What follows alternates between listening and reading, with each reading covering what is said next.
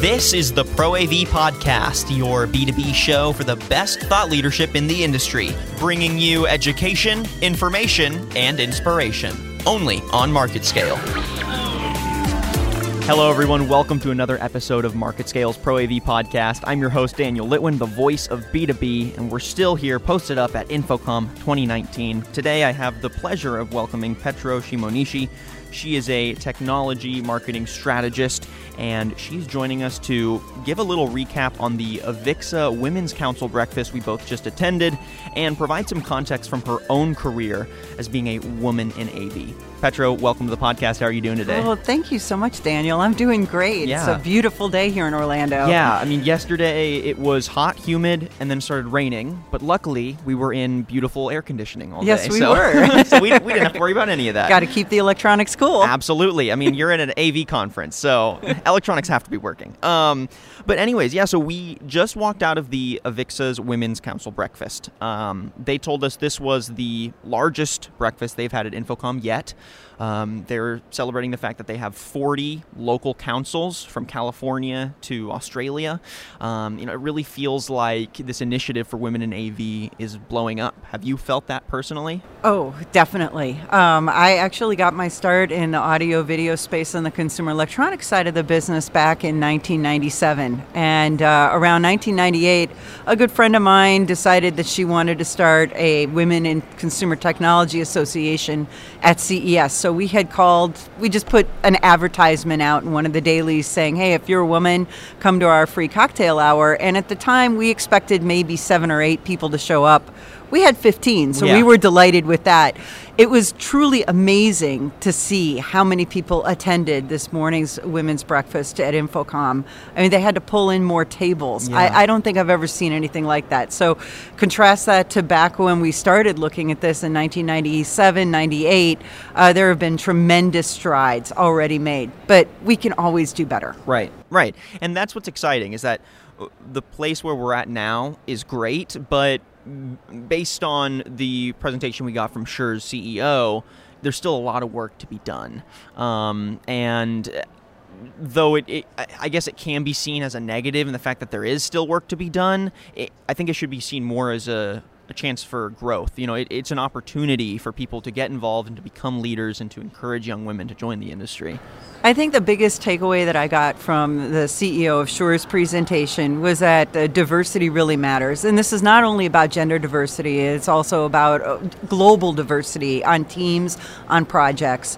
And she showed some very demonstrable evidence that showed that when you have a team that is globally diverse, with people from different cultures, different backgrounds, different genders, working on the same project and sharing collaboratively their own thoughts and ideas, the financial impacts are very positive to a business. Yeah. In fact, in one case, I think it was 25% more profit generated in diverse businesses than in businesses that were more he- homogenous. Right.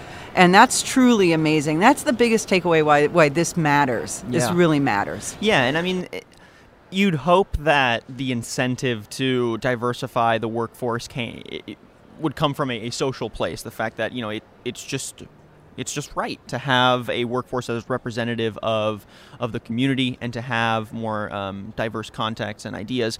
But I mean, if it has to boil down to the financial incentives, then they're also there. you, you- know what I mean? The fact that having a diverse workforce, whether that is by race, ethnicity, um, or gender, I mean, that directly impacts the quality of your product, the quality of your company, and it makes it a better place to work.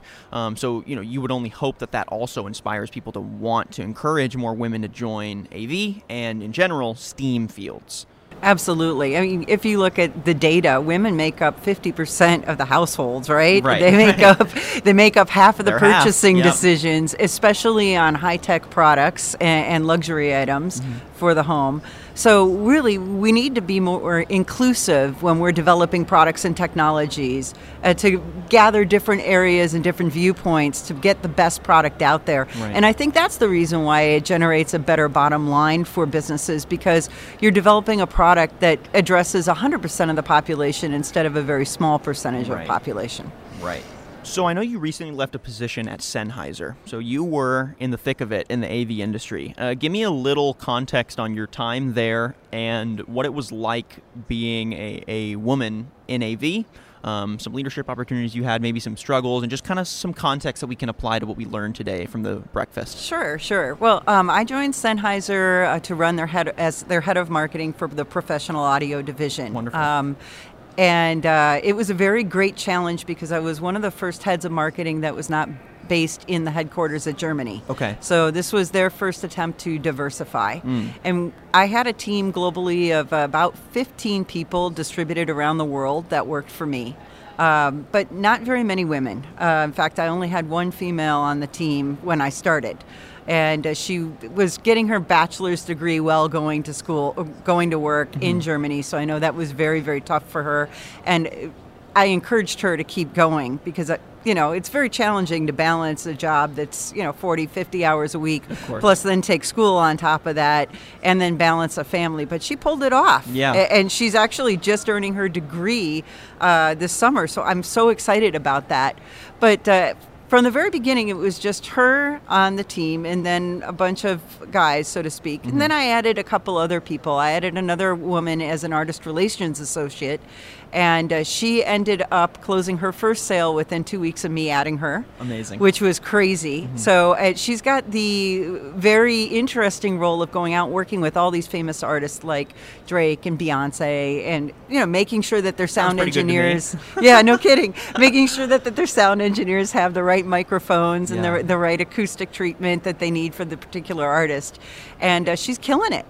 It- it- It's it's just amazing. But what what was also amazing to me was how the team members at Sennheiser embraced the additional diversity. Yeah. Me coming in to run a marketing department, um, maybe as a woman, you know, there were a lot of German women running other marketing departments within Sennheiser, so that wasn't too unusual. But on my team, as I started adding women and adding men around the world and getting them to work collaboratively, I was really very, very excited to see how they embraced each other and were able to share each other's point of views differently and have good constructive conversations. Yeah. So it was really great.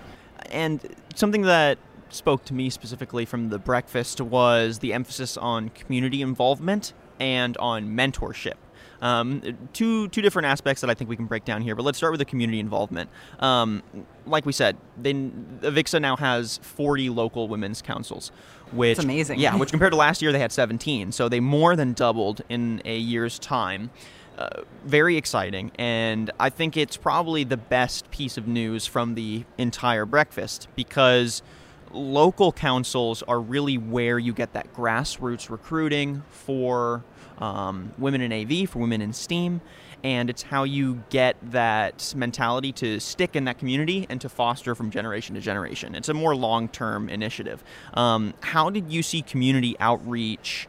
in your position and in your time at Sennheiser work for bringing more women into the company, whether that is specifically the marketing department or um, some of the more uh, STEAM focused positions? Well, you know, for us, really at Sennheiser, it all begins and ends with the customer. Yeah. So um, we we do a lot of community outreach with our customers, and when we talk with our customers about how they make their purchase decisions and how they find out about new products, they find out from a community. So similarly. About jobs, Yeah. it's the same thing, Right, right? it's the same thing. And we have a lot of um, local outreach within the various regions of the world. Sennheiser has, I think it's like 50 offices around Wow. the world. Of course, headquartered in Germany, our office is in Old Lyme, Connecticut, in the United States. We have people that travel between offices all the time. But uh, regularly, we have people like myself. Um, we've got another person over in Asia that, that goes to universities, and we do outreach. So, most recently, I was at, MI, at MIT uh, judging a marketing project uh, where there was four teams of students together, engineering students, doing a business plan with a full marketing project. Wow. And I got a chance to speak with them, got a chance to understand where their aspirations lied. Mm. And I also got them pretty excited in audio, which is great. Right. which is really great because, you know, most people today, when they think STEM or STEAM, they're really thinking computer science. Yeah. Um, but there's this whole other world out there on audio recording and video recording and entertainment that I think could really dwarf uh, what could be done with computer science. Yes, computer science is sexy. We all talk about it. I think there's some interesting trends going on here at the InfoComm show, integrating cons- computer science and IT technology, so to Mm-hmm. speak, into audio visual. But audio visual is fun. It's Yeah. just fun. Yeah, yeah, it, it really is, and and the fact that leadership at a company like Sennheiser is able to interact with students who are still kind of in that developmental period of deciding what they want to do with their career and where they want to focus their energy um, is is really powerful and really important. Um, you know, I think that's where the AV industry should put more uh, more of an emphasis for recruiting is in is in opportunities like that that are, are framed in a fun way and framed in a uh, an educational way, but you know what those students then get out of it is a deeper look at opportunities in that industry. Yeah, and you know, we do have a good, solid internship program, uh, both in Europe and in the United States for uh, students that are interested. A- And, you know, it's really about building their skill sets, but also, you know, getting them to learn about this new world in audiovisual. And Right. it's an, it's an exciting thing. So I've seen some of our interns come back and take full-time positions with us whether it be in product development web development r&d um, even marketing so to speak i've seen other interns uh, decide that they wanted to stay in the industry but maybe they didn't want to come work for sennheiser so Yeah. their career took them other places and then they came back to sennheiser Mm-hmm. and we just really want to have everybody to have a great experience with the brand that's really what it's all about Yeah, absolutely. Um, so the other aspect that I really pulled away from the breakfast was mentorship. Um, I- Very important. Yes, I, I think so too. And I think this is something that can be applied to people that are already in the industry as well. So, you know, if you have women in the industry um, that are in a, a lower level STEAM position, mentorship can often give them that boost to want to explore leadership or to want to enter um, the industry in a, I guess, a higher level. And that's something that um, Christine, CEO of Shure, she mentioned that herself that um, basically she was passed up for a promotion because she felt like she didn't advocate for herself enough. And people were like, oh, we didn't realize you wanted that position. Well, imagine if there had been more mentorship and there had been someone helping guide her earlier in her career, she probably would have felt more confident to approach someone about taking that leadership position. So, Yeah. give me some um, some context or some experience that you've had with the impact of mentorship, specifically on getting women more involved and more active in AV and in STEAM. Well, you know, it's really funny because when Christine and I both started out in this industry, and she started a little bit before me, but we, we it, for women, there wasn't a lot of us, so there really wasn't a lot of paths for mentorship. Right. And I really could relate what she was talking about when she said she got passed over for a promotion just because the guys never thought in their minds that she would ever be interested in Right. doing something like that. Um, I think this has to do a lot with communication. And and this is not only you know mentoring women; it's just mentoring people, right? So at Sennheiser, I have weekly one-on-ones with my team members. Uh, we also have a biweekly all-team meeting that we talk about the issues of the day and things.